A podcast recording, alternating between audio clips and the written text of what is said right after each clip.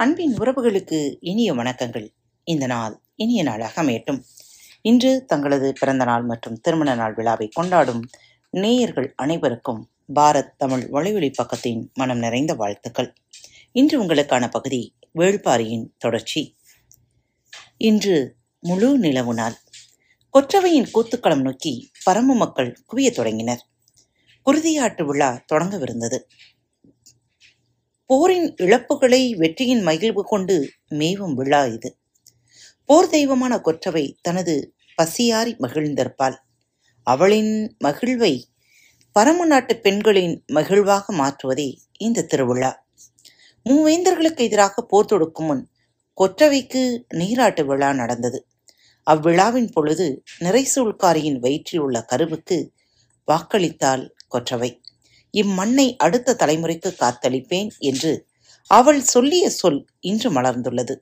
வாக்கினை காத்தளித்த கொற்றவைக்கு நன்றி கூறும் பெரும் விழா இது. இழப்பையும் பலியையும் கண்ணீரையும் கடந்தால் மட்டுமே மேடேறி வந்து நன்றி சொல்ல முடியும். இக்காடு காக்கப்பட்டது இப்பரம்பு காக்கப்பட்டது நிலமெல்லாம் காக்கப்பட்டதன் அடையாளமாய் சிலித்து நிற்கின்றன. இவ்வளவும் காக்கப்பட்ட நிலையில் எனது இழப்பை நினைத்து மட்டுமே வருத்தப்பட்டு கொண்டிருக்க முடியாது. இக்காப்பிற்கானதே அவ்விழப்பு. எனவே இழப்பினை தன்னுக்குள் இருந்து பீத்து எடுப்பதும் எடுத்த இடத்தில் பக்குமேவ புதுத்தோல் பரவி விரிப்பதுமே தேவை. வீரர்களின் குருதியில் தோய்ந்த துணிகள் தீபங்களில் திரியாய் எரிந்து கொண்டிருந்தன. பந்தங்களில் ஒளிவீசிக் கொண்டிருந்தது. எரிந்து மறைதலும் ஒளிந்து அடங்குதலுமே வாழ்வு. இருளை விளக்கத்தான் முடியும். அழிக்க முடியாது. ஒளிகொண்டு கண்டறியப்படும் உண்மை அதுதான். மரணமும் அப்படித்தான். கொற்றவையின் கூத்துக்களம் நோக்கி வழியெங்கும் தீபங்கள் ஏற்றப்பட்டிருந்தன. எல்லாம் ஒளி வீசும் வீர நினைவுகள். சுடரை தொண்டு வணங்கியபடி கூட்டம் கூட்டமாய் மக்கள் கூத்துக்களம் நோக்கி வந்தவனுமே இருந்தனர். பரம்பின் அத்தனை ஊர்களிலிருந்தும் சாரி சாரியாய் வந்து கொண்டிருந்தனர். குருதியாட்டு விழா தொடங்குவதுதான் இன்று. முடிவு என்றன யாராலும் கணிக்க முடியாது. காட்டில் எத்தனை வகை கல்லுண்டோ அத்தனையும் குடித்து கறிவகைகளை விடாது கடித்துண்டு ஆட்டமும் பாட்டமுமாய் இவ்விழா பல நாட்கள் நீடிக்கும். பரம்பின் தென்னெல்லையிலிருந்து வட எல்லை வரை உள்ள ஊர்கள் அனைத்தும் ஒரே நேரத்தில் வந்து திரும்ப முடியாது. எனவே மக்கள் இரவும் பகலுமாக நாட்கணக்கில் வந்து கொண்டே இருப்பர். உள்ளங்கையில் பிடித்து வைத்திருக்கும் மணல் ஆற்று நீருக்குள் கரைந்து மறைவதைப் போல விழா மகிழ்வில் கண்ணீர் துளி தனது போக்கில் மறையும். அதுவரை குருதியாட்டு விழா தொடரும். கொற்றவையின் கூத்துக்களத்தின் நடுவில் வைக்கப்பட்டுள்ள வட்டப்பானையில் நிறைநீர் தழும்பியிருக்கும். ஈன்றெடுத்த குழந்தையை அப்பானையின் நீரில் மிதக்க விட்டபடி எல்முனையால் அதன் மார்பினை கேறுவர். துளிர்த்து மேலெழும் செங்குருதி நீரில் பரவியபடி இருக்க குழந்தையை வெளியில் எடுத்து விடுவர். பின்னர் செந்தியினை குருதியோடு கலந்து வைப்பர். பிள்ளையை ஈன்றெடுத்த தாய் அக்குருதி சோற்றினை பிசைந்து கொற்றவைக்கு படையலிடுவாள். மறுதலைமுறைக்கு மண்ணையும் மக்களையும் காத்தளித்தவளுக்கு புதிய மனிதர்களின் குருதி கொண்டு செய்யும் நன்றிக்கடன் இது. குருதிச்சோறு ஊட்டப்பட்டவுடன் துணங்கை ஆட்டம் தொடங்கும். போர்த்துணங்கை கொற்றவைக்கு உரியது. குறவை ஆட்டம் போல ஆணும் பெண்ணும் தழுவி ஆடும் ஆட்டமல்ல இது. வெறிகொள் மாந்தர் சினந்தாடும் வெற்றி கூத்திது முழவுதான் துணங்கிக்குரிய இசைக்கருவி. அதனுடன் ஆணைப்பறையை மட்டும் இணைத்துக் கொள்ளலாம். இருளேறிய கணத்தில் எவ்வியூரின் மேற்பறையிலிருந்து மொந்தைக்கு குடவ முழவும் இசைக்கப்படத் தொடங்கியது. குலநாகினிகள் கூத்துக்களம் நோக்கி புறப்பட்டதன் அடையாளம் அது. நாகினிகள் முன்னே வெறிகோள் பாவையர் சுழ சுழன்றாடுவார்கள். அவர்கள் அணிந்துள்ள மாலைகளில் உள்ள மலர்கள் முற்றிலுமாக உதிந்துவிடும் வரை சுழன்றாடவார்கள். எதிரிகளின் கபாலமேந்தி சிலர் ஆடி வருவர். கபாலக்கூத்துக்கு மணிமுரசம் முன் செல்ல வேண்டும். வெற்றியின் உச்ச ஆட்டம் அது. ஒவ்வொரு திசையிலிருந்தும் ஒவ்வொரு வகையான ஆட்டத்தோடு கூத்துக்களம் நோக்கி வந்து கொண்டிருந்தனர் பெண்கள். காடெங்கும் ஒளிசிந்து கொண்டிருக்க முழு நிலவுக்கு கேட்டுத் திரும்பியது துணங்கைக்கான முழவொளி. நள்ளிரவு வரை வெறியாட்டம் ஆடி வந்து கொண்டே இருந்தனர் மக்கள். மூவேந்தர்களை வென்று முடித்த வெற்றி விழாவை ஆடி தீர்க்க இரு கால்கள் போதவில்லை. நாகக்கரட்டின் மேலே பரம்பு படையின் படைகள் தங்கி இருந்தன ஆனால் அவற்றுக்கு பின்னால் இரளிமேட்டின் குகைகளில் முதுவேலன் இருந்தான். அதற்கு மேல் காரமலையின் உச்சி முகட்டுக்கு சற்றே கீழ்நிலையில் இருந்தபடி போரனை முழுமையாக பார்த்து கொண்டிருந்தனர் பெண்கள். கீழே தட்டியங்காட்டில் போரிடும் பரம்பு வீரர்கள் பொதுப்படையாக தெரிவர். தனித்த உருவம் தெரியாது. எந்த ஒருவனையும் அடையாளம் கண்டுகொண்டு விட முடியாத உயரத்தில் அவர்கள் இருந்தனர். தட்டியங்காட்டு தாக்குதலின் தன்மையையும் குளவந்தி திட்டிலிருந்து பாரி உத்தரவு எழுப்புவதையும் நாகக்கரட்டிலிருந்து வாரிக்கையின் ஒளிக்குறிப்புகளை அனுப்புவதையும் அவர்கள் உச்சியிலிருந்து பகலெல்லாம் பார்த்து கொண்டிருந்தனர். இரவானதும் யாராவது ஒருத்தி ஒப்பாரி பாடலை பாடுவாள். அந்த பாடல் பெயர் அடையாளமற்று உருவ அடையாளமற்று வீரத்தை மட்டுமே உருவகப்படுத்தி இருந்தது எதிரிகளை கணக்கே இல்லாமல் கொன்றளித்த பரம்பு வீர குருதி பெருக மண்ணில் மாண்டு விழுவதை பற்றிய பாடல் அது. அந்த பாடலில் பாடப்படும் வீரன் தன் கணவனாகவோ மகனாகவோ காதலனாகவோ தந்தையாகவோ உடன் பிறந்தவர்களாகவோ இருப்பார்களோ என்ற எண்ணம் வராதவர்கள் யாரும் இருக்க மாட்டார்கள். எல்லோரும் எல்லோரின் மனதையும் மனதளவில் ஒவ்வொரு இரவிலும் சுமந்து கடந்து வெளிவந்து கொண்டிருந்தார்கள். வீரர்களின் குருதி பெண்களின் கைகளில் இரவெல்லாம் படிந்திருந்தன. எவ்வளவு கொடிய தாக்குதல் நடந்தாலும் யார் இறந்தாலும் அவர்களுக்கு விதிக்கப்பட்ட எல்லையை தாண்டி கீழே போகக்கூடாது. கரியனூர் பெரியாத்தா தான் எல்லை காவலராக நின்றிருந்தார் இளவயதுக்காரிகள் சில நேரங்களில் து- துக்கம் தாங்காமல் நான் போய் பார்க்க வேண்டும் என்று துடித்து புறப்படுவார்கள். அவர்களை எல்லாம் தடுத்து ஆட்கொள்ள வேண்டும். காரமலையின் மேல் விளிம்பில் பெண்களின் கண்ணீர் உருள முடியாத பெரும்பாறையாக ஒருத்திரண்டு நின்றிருந்தது. பால் கட்டிய மார்பென நீர் கட்டி நின்றன விழிகள். ஆறாம் நாள் நள்ளிரவு கோவல் குடியினர் எழுப்பிய ஓசை மலையெங்கும் எதிரொலித்தது ஆறு நாட்களும் இந்த இறந்த யாருடைய பெயரும் அறிந்திராத பெண்கள் தேக்கனின் மறைவை கூவல் குடியினர் சொல்லக் கேட்டு நடுங்கி போயினர். அதுநாள் வரை யாரையும் எல்லை தாண்டு விடாமல் காத்து நின்ற கரியனூர் பெரியாத்தா தலையிலும் மார்பிலும் அடித்துக்கொண்டு எல்லை தாண்டி இரளிமேட்டினை நோக்கி ஓடத் தொடங்கினாள். அவளை பிடித்து நிறுத்துதல் எளிய செயலன்று. எல்லோரும் எவ்வளவோ முயன்றும் அவளை நிறுத்த முடியவில்லை. நாகினிகள் யாரும் இங்கில்லை. அவர்கள் எல்லோரும் எவ்வியூரில் இருந்தனர். பெரியாத்தாவை யாராலும் கட்டுப்படுத்த முடியவில்லை. தேக்கனின் மரணத்தை தாங்கிக் கொள்ளும் திடம் பரம்பில் யாரிடமும் இல்லை. இம்மலையின் பேராசான் போர்க்களத்தில் மாண்டான் என்பதை எப்படி நம்புவது? பெண்கள் ஏது செய்வதென்று தெரியாமல் திணறி நின்றனர். இங்குள்ள எல்லோருக்கும் தாய் நீ. மார்பில் அடித்து நீ கதறுவதை இளம் பிள்ளைகள் எப்படி தாங்குவார்கள்? தேக்கன் தெய்வத்திற்கு நிகரானவன். அவனது மரணத்தை மனிதர்களான எங்களால் எப்படி தாங்க முடியும்? எங்களை ஆற்றுப்படுத்த வேண்டிய நீயே எல்லையை தாண்டினால் மற்றவர்களால் என்ன செய்ய முடியும்? துக்கத்தை வாயால் சொல்லி துடித்தழு அதை விடுத்து எல்லை தாண்டி முன்னகராதே என்று எவ்வளவோ சொல்லி பார்த்தனர். ஆனால் அவளை யாராலும் தடுக்க முடியவில்லை. இறங்கிக் கொண்டிருந்த அவளை நோக்கி இறுதியாக இறங்கி வந்தவள் ஆதினி. என்ன சொல்லி பெரியாத்தரை நிறுத்தப் போகிறாள் என்பதறியாது. மற்ற பெண்கள் பார்த்து கொண்டிருந்த பொழுது அவளருகில் சென்று ஆதினி சொன்னாள் மயிலாவுக்கு வழி கூடியிருக்கிறது. குழந்தை பிறண்டிருக்கும் என்று நினைக்கிறேன். வந்து எடுத்து கொடு. அதிர்ந்து நின்றவள் கண்ணீரை துடைத்தபடி எல்லோரையும் விளக்கிக் கொண்டு என் மகளே என கத்தியபடி மயிலாவை நோக்கி ஓடினாள் பெரியாத்தா.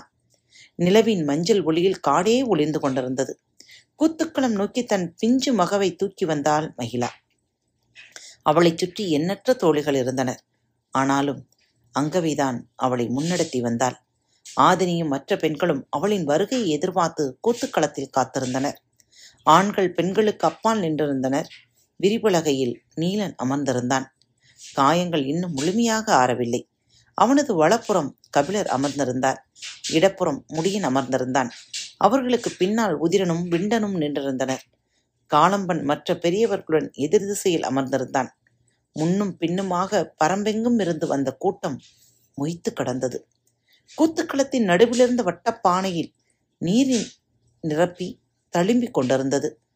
அருகில் வந்த மயிலா நீருக்குள் தன் மகவை மெல்ல உள்ளிறக்கினாள். பெண்கள் குளவையிடத் தொடங்கினர். பரம்புக்கு ஆசானான தேக்கன் இல்லாததால் முடியன் எழுந்து வந்தான். விரல் இடுக்கிலிருந்த எல்முனை கொண்டு மகவின் மார்பிலே சிறு கீரலை உருவாக்கினான். குழந்தை அவனை பார்த்து வீறிட்ட பொழுது குருதி நீருக்குள் கலந்திருந்தது. குளவையொலி எங்கும் பெருக மகவி பானையிலிருந்து மேலெடுத்தால் மயிலா. தோழிகள் செந்தினையை கூடையில் கொண்டு வந்தனர். அதனை இரு கைகளிலும் அள்ளி குருதி நீரில் கலந்தாள். குளவையொலி மேலும் கூடியது. போர்க்களத்தில் மாண்டோரின் குருதி கொண்டு பிசையப்படும் பழிச்சோறது நான்கு முறை கைகளால் அள்ளி போட்டவள் ஐந்தாம் முறை திணையை அள்ளும் பொழுது வேண்டா அவ்வளவுதான் இருக்கும் என்று சொல்லிவிட்டு தனது இடம் நோக்கி நகர்ந்தாள் முடியன். வீரன் ஒவ்வொருவரின் குருதியாலும் ஒவ்வொரு திணையை பிசைந்து கொற்றவைக்கு ப பழிச்சோரிடும் நிகழ்வு இது. இறந்த வீரர்களின் எண்ணிக்கையை கணக்கிட்டு நான்கு பிடியோடு நிறுத்தினான் முடியன். பிசைந்து முடித்து பழிச்சோற்றினை கொற்றவைக்கு கொடுக்கும் சடங்கு தொடங்கியது. குருதியாட்டு விழா அதன் உச்சத்தை நெருங்கியது. குளவை ஒளி மேலும் மேலும் கூடியபடி இருக்க மயிலா பழிச்சொற்றினை எடுத்து கொற்றவையின் அடிவாரத்தில் வீசத் தொடங்கினார் வீசிய கணம் போர்த்துணங்கைக்கான முழவின் ஒளி பீரிட்டு எழுந்தது. குளவை ஒளியும் முழவின் ஒளியும் இணைந்து இருட்டையும் காட்டையும் மிரட்டிய வேளையில் பெண்களின் துணங்கை ஆட்டம் தொடங்கியது. போர்த்துணங்கைக்கான ஆட்டத்தில் ஒவ்வொரு பெண்ணாக ஆடத் தொடங்கினர். ஆட்டத்தினூடே பழிச்சொற்றினை அள்ளி கொற்றவையை நோக்கி வீசினர் பெண்கள். புதுமகவின் குருதியால் கொற்றவைக்கு நன்றி சொல்லல் இது. மனதின் ஆழத்தில் உறைந்து கிடக்கும் துயரத்தின் வழியை பிடுங்கேறிய வலிமை கொண்டு ஆடினர். நேரம் ஆக ஆக முழவின் ஓசையில் காடு நடுங்கியது. அப்போது ஆனைப்பறை முழங்கத் தொடங்கியது. அணங்குகள் இறங்கத் தொடங்கினர். வெறிகொள் பாவையர் சுழன்றாடினர். துணங்கையாடும் பெண்களிடமிருந்து விலகி நின்று வணங்குதலே மரபு. கூட்டம் முழுமையாக விலகி நிற்க முடியாமல் திணறிக் கடந்தது. வந்திருந்த பெண்கள் எல்லோரும் ஆடத் தொடங்கினர். அவர்கள் ஒவ்வொருவருக்குள்ளும் ஒரு அணங்கு இறங்கி ஆடத் தொடங்கியது. ஆட்டத்தினூடே குலநாயகிகள் தனித்து எழுப்பும் குளவை ஒளி மேலெழ கூட்டம் இடம் கொடுத்து விலகியது. அவ்வொளி கேட்டதிலிருந்து முழவுகளின் ஓசை சிறிது சிறிதாக குறையத் தொடங்கியது. அணங்கி இறங்கியவர்களும் தங்களது ஆட்டத்தை குறைத்தனர். பலகையில் உட்கார்ந்திருந்த கபிலர் என்ன நடக்கிறது என்பதை அறிய எட்டி பார்த்தார். குலநாயகிகளின் நடுவே நீராடி மேலெல்லாம் குருதி பூசியபடி வந்து கொண்டிருந்தான் வேள்பாரி கூட்டத்தின் ஓசை நன்றாக குறைந்தது. அவன் வந்து கூத்துக்களத்தின் நடுவே நின்றான். முழவுகளின் ஓசை முழுவதுமாக நின்றது. உட்கார்ந்திருந்த கபிலருக்கு அங்கு என்ன நடக்கிறது என்று தெளிவாக தெரியவில்லை. எழுந்து நின்றார். பாரியின் கைகளில் வில் இருந்தது. குருதியாட்டு விழாவுக்கு ஏன் வில்லேந்து வந்துள்ளான் பாரி என்பது கபிலருக்கு புரியவில்லை. குலநாயினிகள் அம்பொன்றை அவன் கைகளில் கொடுத்து அதன் முனையில் பூச்சூடி இருந்தது. அதனை வாங்கினான் பாரி. வாங்கிய கணம் அவனது உடல் செழித்து அடங்கியது. கண்களை ஒரு கணம் மூடினான். அந்த அம்பு தேக்கன் தனக்குள் செலுத்திக் கொண்ட அம்பு. தேக்கனின் நினைவுகளோடு கண்களை திறந்த பொழுது குருதியின் நிறம் கொண்டிருந்தன கண்கள். அவன் அம்பினை நானில் பூட்டி இழுத்தான். குலநாயகினிகள் குளவை எழுப்பினர். பெண்கள் பேராசனை நினைத்து கைகளை உயர்த்தி கதறினர். பாரி அம்பினை விடித்தான். கொற்றவை குடுகொண்டுள்ள மரத் கூட்டத்திற்குள் அம்பு பாய்ந்து மறைந்தது. ஆசான் தனக்குள் செலுத்திக் கொண்ட அம்பினை மீண்டும் தனக்குள் செலுத்திக் கொண்டது பரம்பு. எழுந்த குளவையொலியோடு முழவின் ஓசை இணைந்து கொண்டது. குளநாயகிகள் அடுத்து மூவிலை வேலினை பாரியிடம் கொடுத்தனர். வேலினை பா வாங்கினான் பாரி. எழுந்த ஓசை முன்னிலும் பல மடங்கு அதிகரித்தது. பாரியின் உடலில் ஒவ்வொரு நரம்பும் விசையை கூட்டியது. கண்கள் கலங்கின. ஒரு மாவீரனை போற்றும் கணம் இது. அவனது நினைவை நெஞ்சில் ஏந்தியபடி மூவிலை வேலினை திருப்பி பிடித்து கூத்துக்களத்தின் முன்னிலத்தில் ஊங்கி குத்தி மண்ணுக்குள் இறக்கினான். நிலமிறங்கிய வேலின் கைப்பிடி அதிர்ந்து ஆடிக்கொண்டிருக்க. அதற்கு பூமாலை சூட்டினர் நாகினிகள். இனி காலம் உள்ளவரை நடப்பட்ட மூவேலிகளின் வழி வணங்கப்படுவான் இரவாதன். வேலினை ஊன்றிய கணத்தோடு அவ்விடம் நிற்க முடியாமல் வெளியேறி கபிலர் அருகில் வந்தவன்தான் பாரி. துணங்கை ஆட்டம் முன்னிலும் வேகம் கொண்டது. முழவுகள் பேரோசையை எழுப்பின கூட்டம் கூடிக்கொண்டே இருந்தது. துணங்காடிய பெண்களை தங்களின் இரு கைகளில் கொண்டு விளக்கி தள்ளினர் குலநாயினிகள். ஆனால் ஆடும் பெண்கள் எளிதில் நகர்வதாக இல்லை. பேரொளி எழுப்பிய குலநாயினிகள் அவர்களை பிடித்து தள்ளி இடம் அமைத்து கொடுத்தனர். அங்கு நடப்பதை பார்க்க கூட்டம் உண்டியடித்து முன்னேறியது. பாரி வந்ததும் அமர்ந்த கபிலர் மீண்டும் எழுந்து நின்று பார்த்தார். இளம்பெண் ஒருத்தி தனியே ஆடிக்கொண்டிருந்தாள். ஆனால் துணங்கை ஆடும் மற்ற பெண்களைப் போல அவள் ஆஸ் ஆவேசம் கொண்டு ஆடவில்லை. தலையை மட்டும் ஆட்டி ஆட்டி மெல்ல ஆடிக்கொண்டிருந்தாள் அவளுக்கு முன்னால் குலநாயகினிகள் கைகுவித்து வேண்டியபடி நின்று கொண்டிருந்தனர் பார்த்து கொண்டிருந்த கபிலருக்கு எதுவும் புரியவில்லை. சூழ்ந்திருந்த பெண்கள் பேரோசை எழுப்பினர். கூட்டத்தினர் குலவையொளி மேலும் மேலும் பன்மடங்கானது. ஆடியவளின் முன்னால் பச்சை மண் சிலையொன்று வைக்கப்பட்டிருந்தது. இப்பொழுதுதான் அது வைக்கப்பட்டிருக்க வேண்டும். அதை பார்த்தபடி நின்று அந்த பெண் ஆடிக்கொண்டிருந்தாள். குலவையொளி மேலும் கொடியது. என் நிலையிலும் கண்ணீர் சிந்தாத குலநாயகினிகள் கை குவித்து கண்ணீர் மல்க வேண்டி நின்றனர். கூட்டத்தினுடைய அங்கு நடப்பது கபிலருக்கு தெளிவாக தெரியவில்லை. சற்றே தலையை நிமிர்த்தி எட்டி பார்த்தார். குலநாயகிகளின் வேண்டுதலை ஏற்று அப்பெண் மண் சிலைக்கு அருகிலிருந்து எதையோ எடுக்கத் தொடங்கினார் நாகினிகள் குலவையிடத் தொடங்கினர். இதுவரை இல்லாத அளவு வெளிவந்து கொண்டிருந்தது பேரோசை. எடுத்தவள் தன் காதுகளில் அதை அணிந்து கொண்டாள். கூட்டத்திலிருந்த ஒவ்வொருவரும் குலவிய ஒளிவை பன்மடக்காக்கினர். அவள் மீண்டும் தலையை மெல்ல ஆட்டத் தொடங்கினாள். பின்புறம் இருந்து பார்த்து கொண்டிருந்த கபிலருக்கு நீண்ட நேரம் கழித்து தான் புரியத் தொடங்கியது. அவள் காதில் அணிந்தது மகரக்குழி காதணி. புதிய மண் சிலையில் நினைவினை இறக்கி நடத்தப்பட்ட வழிபாட்டுச் சடங்கு பொற்சுவைக்கானது அதை உணர்ந்த கணத்தில் கபிலரின் மேலெல்லாம் வியர்த்து பொங்கியது. கண்களில் நீர் பெருக கூட்டத்தை உலக்கி சடசடவென உள்ளே நுழைந்தார். பெண்கள் மட்டும் ஆடும் களத்தில் கபிலர் ஏன் உள்ளே நுழைகிறார்? என்று மற்றவர்கள் சிந்தித்து முடிக்கும் முன் கூத்துக்களத்தின் முன்னிலையை அடைந்தார். மகரக்குள்ளை இரு காது மடல்களிலும் தொங்க ஆடிக்கொண்டிருந்தவளின் முகத்தை பார்த்தார். குளவை ஒளியினோடே அவள் கண்களை இறுக மூடியிருந்தாள். தானும் கண்மூடினார் கபிலர் அவரின் கண்களிலிருந்து நீர் பொங்கி வந்தது. மண்டியிட்டு அவளின் காலினை தொட்டு வணங்கினார் கபிலர். அமர்ந்திருந்த பாரி எழுந்து வேகமாக கூட்டத்துக்குள் நுழைந்தான். உயிர் துறக்கும் பொழுது தனது மடியில் கிடந்த பொற்சுவையின் காலடியை தொட்டு வணங்கிய கபிலர் அவ்விடமிட்டு எழ முடியாமல் அப்படியே கிடந்தார். பாரி அவரை கைதூக்கி பிடித்துக் கொண்டான். துணங்கிய ஆட்டம் மீண்டும் தொடங்கியது. முழவுகள் ஒளி எழுப்பத் தொடங்கின. பெண்கள் சுழன்றாடினர். கபிலரை அழைத்து வந்து நீலனின் அருகில் அமர வைத்தான் பாரி. உணர்ச்சியில் கொந்தளிப்பில் இருந்தார் கபிலர். துணங்கை ஆட்டம் உணர்வு நிலையை கூட்டிக்கொண்டே இருந்தது. கூட்டத்தில் இருந்த சங்கவை தந்தையை தேடி அருகில் வந்தாள். மாறி அவளை தூக்கி தனக்கும் கபிலருக்கும் நடுவில் உட்கார வைத்துக் கொண்டான். கபிலரின் கைகள் சங்கவையின் தலையை கோதிவிட்டன.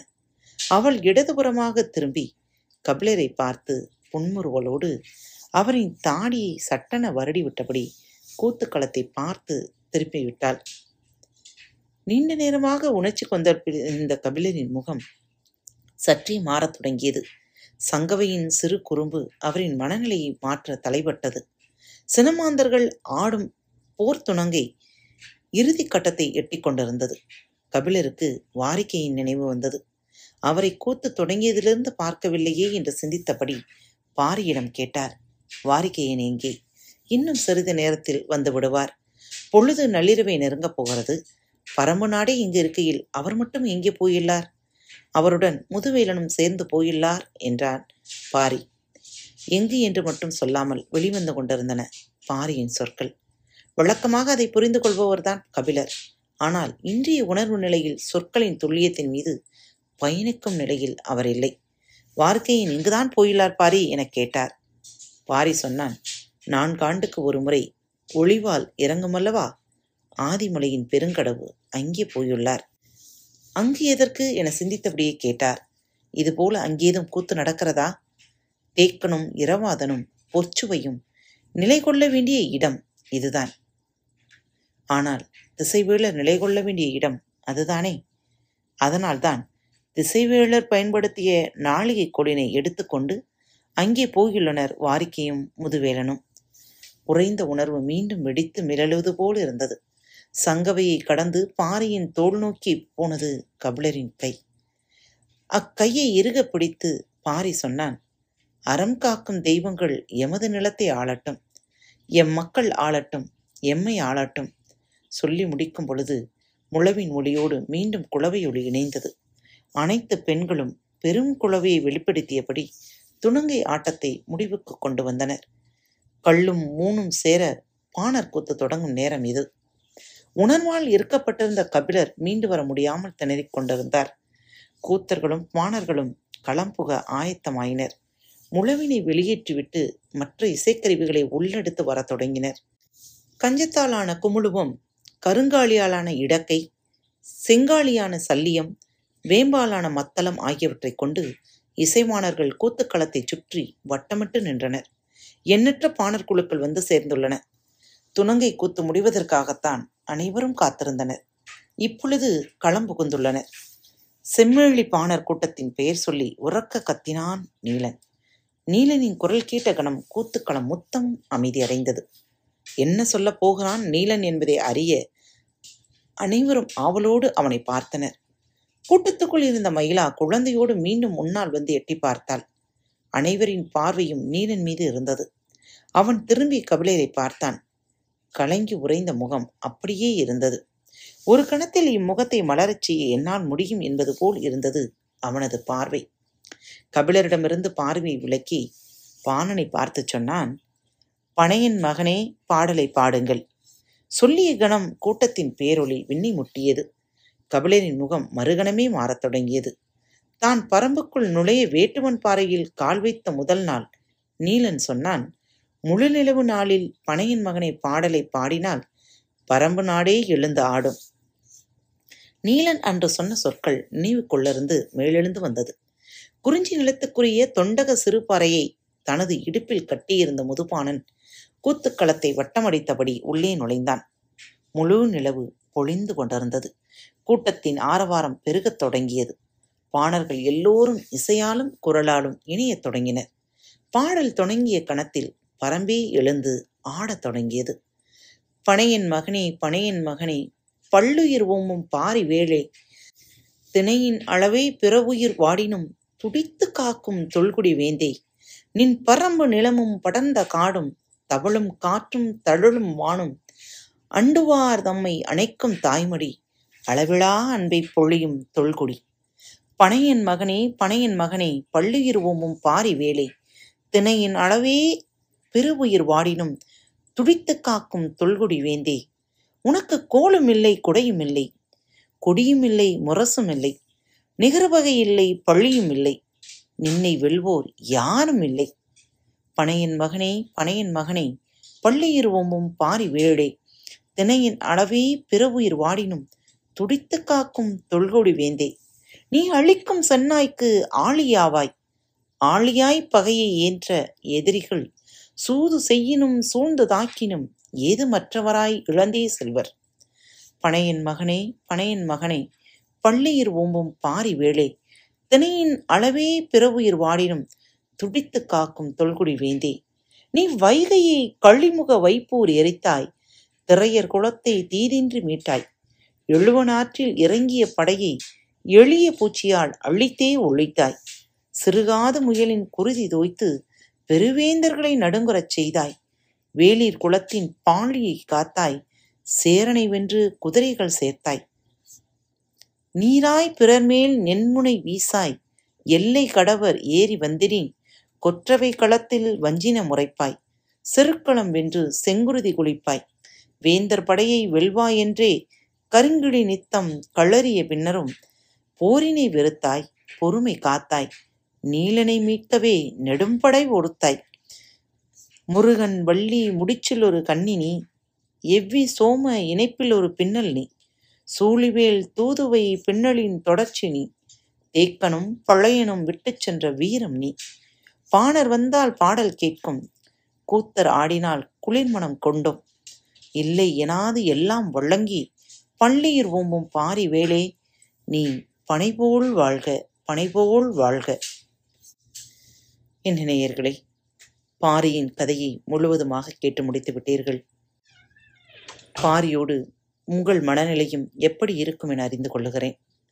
மீண்டும் மற்றொரு தலைப்பில் உங்கள் அனைவரையும் சந்திக்கும் வரை உங்களிடமிருந்து விடைபெற்றுக் கொள்வது உங்கள் அன்பு தோழி. அன்பின் நேயர்கள் அனைவருக்கும் இனிய வணக்கங்கள்.